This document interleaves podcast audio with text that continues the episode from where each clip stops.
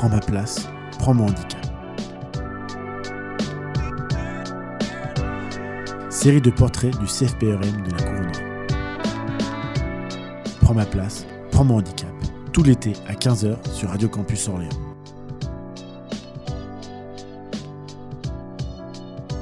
Prends ma place, prends mon handicap est une série de podcasts et de portraits dont l'idée est née pendant la réalisation d'un atelier d'éducation aux médias. Nous avons glissé tous ensemble vers un espace d'écriture et de partage d'expériences de vie. Nous vous proposons chaque jour le portrait d'une personne du CFPERM de la couronnerie. Tous ont écrit un texte qui parle d'eux. Certains n'ont pas souhaité le lire, mais nous ont permis de le dire à leur place, ou ont voulu se présenter sous forme d'interview. Voici donc l'histoire de Manon. Voici maintenant le texte de Manon qui va nous parler d'elle et ensuite des problèmes du handicap et de la surdité. Je me présente, je suis Manon. J'ai 18 ans et j'ai trois handicaps. La vue, la surdité et les meubles inférieurs et les meubles supérieurs. La première, c'était la vue, car je ne voyais pas très bien. Du coup, on m'a mis des lunettes vers l'âge de 5-6 ans. La deuxième, c'était la surdité. Petite, mes parents m'appelaient mais je n'entendais pas. Du coup, ils m'ont amené chez le médecin pour voir ce que j'avais. C'était un handicap auditif. Le problème était aux oreilles. C'était un problème du nerf auditif qui ne fonctionnait moins bien. C'est peut-être une otite qui m'a rendu plus faible. Alors, on m'a mis des appareils auditifs vers sept ans. Mes parents savaient que je n'entendais pas suffisamment de l'oreille droite, car j'ai fait un bilan audiogramme. Alors l'appareil auditif a été retiré. À Tours, le spécialiste nous a expliqué qu'il fallait un appelant coléaire et aussi comment ça allait marcher et comment ça allait se dérouler. On a accepté de faire l'opération. Avant, j'avais peur, car je ne savais pas comment ça allait se passer. Quand je me suis réveillée, tout allait bien, mais j'ai eu du mal à récupérer. Je suis souvent allée chez une orthophoniste pour apprendre à écouter les autres avec mon nouvel appelant et aussi faire des réglages à tour.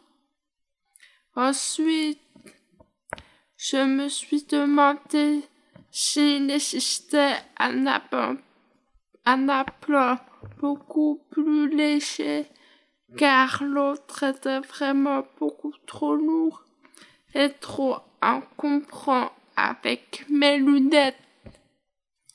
Il a fallu que j'attende cinq ans pour avoir un nouvel appelant. Un peu plus tard, j'ai eu un problème d'électrode sous la peau qui ne fonctionnait pas. Il a fallu une nouvelle opération pour en changer de nouveau. Je me suis aperçu à mon réveil qu'on m'avait mis un bandeau sur la tête pour protéger ma cicatrice et qu'une infirmière venait tous les soirs pour me changer mon pansement jusque ça guérisse. Mon dernier handicap est un handicap moteur. À l'école primaire, j'ai commencé à me sentir moins stable sur mes jambes. Et je ne pouvais plus tout faire comme courir, sauter et marcher longtemps. Vers neuf ans, j'ai eu des chaussures orthopédiques pour garder l'équilibre. Vers 14 ans, mes jambes du mal à bouger. Et à ce moment-là, je ne pouvais plus faire les choses correctement comme courir. Du coup, à Tours, on m'a opéré pour allonger mon tendon du pied car mon pied n'arrivait pas à l'angle droit. M'a aussi pris un peu de chair pour pouvoir faire des analyses. J'ai eu un plat pendant trois semaines. Actuellement, ma marche n'est pas stable. J'ai besoin d'un déambulateur. J'aurais aussi besoin par rapport à mon dos qui avant n'était pas droit. La kiné a bien vu que j'avais beaucoup du mal. Du coup, elle m'a prêté un déambulateur pour mieux marcher et ne pas m'appuyer contre les murs. Avec mes chaussures orthopédiques, je marche mieux. Mais quand il fait chaud, c'est embêtant d'être obligé de les garder. Maintenant que je parle de mes handicaps, je vais vous dire comment j'ai vécu ma scolarité.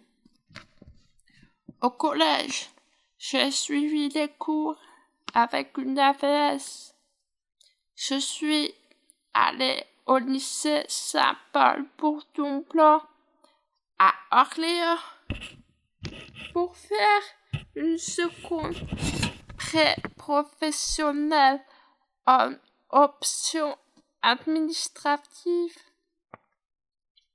C'était moins facile car il avait beaucoup de déplacements et de bruit et donc de fatigue pour moi.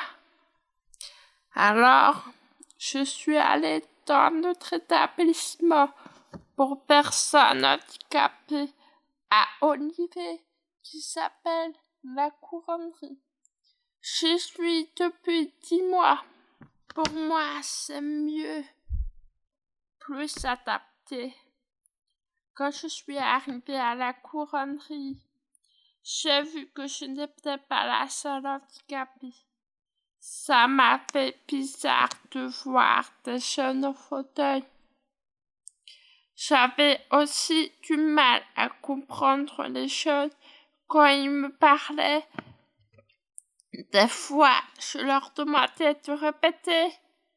J'avais la sensation qu'ils en avaient marre au bout d'un moment. Je pense que c'est parce qu'ils n'ont jamais parlé avec un malentendant. En fait, les professionnels m'ont expliqué que je n'étais pas prêt et que je ne dois pas me faire décider sur, sur ce que je pense mes camarades. Je choisi de vous parler des problèmes lié à la surdité. Tout d'abord, je vais vous expliquer la différence entre un sourd et un malentendant. Un sourd, c'est quand on est sourd et qu'on n'entend pas ou mal les sons. En général, le sourd utilise la langue des signes pour communiquer. Un malentendant, c'est des personnes qui entendent mal toute l'acuité auditive est diminuée.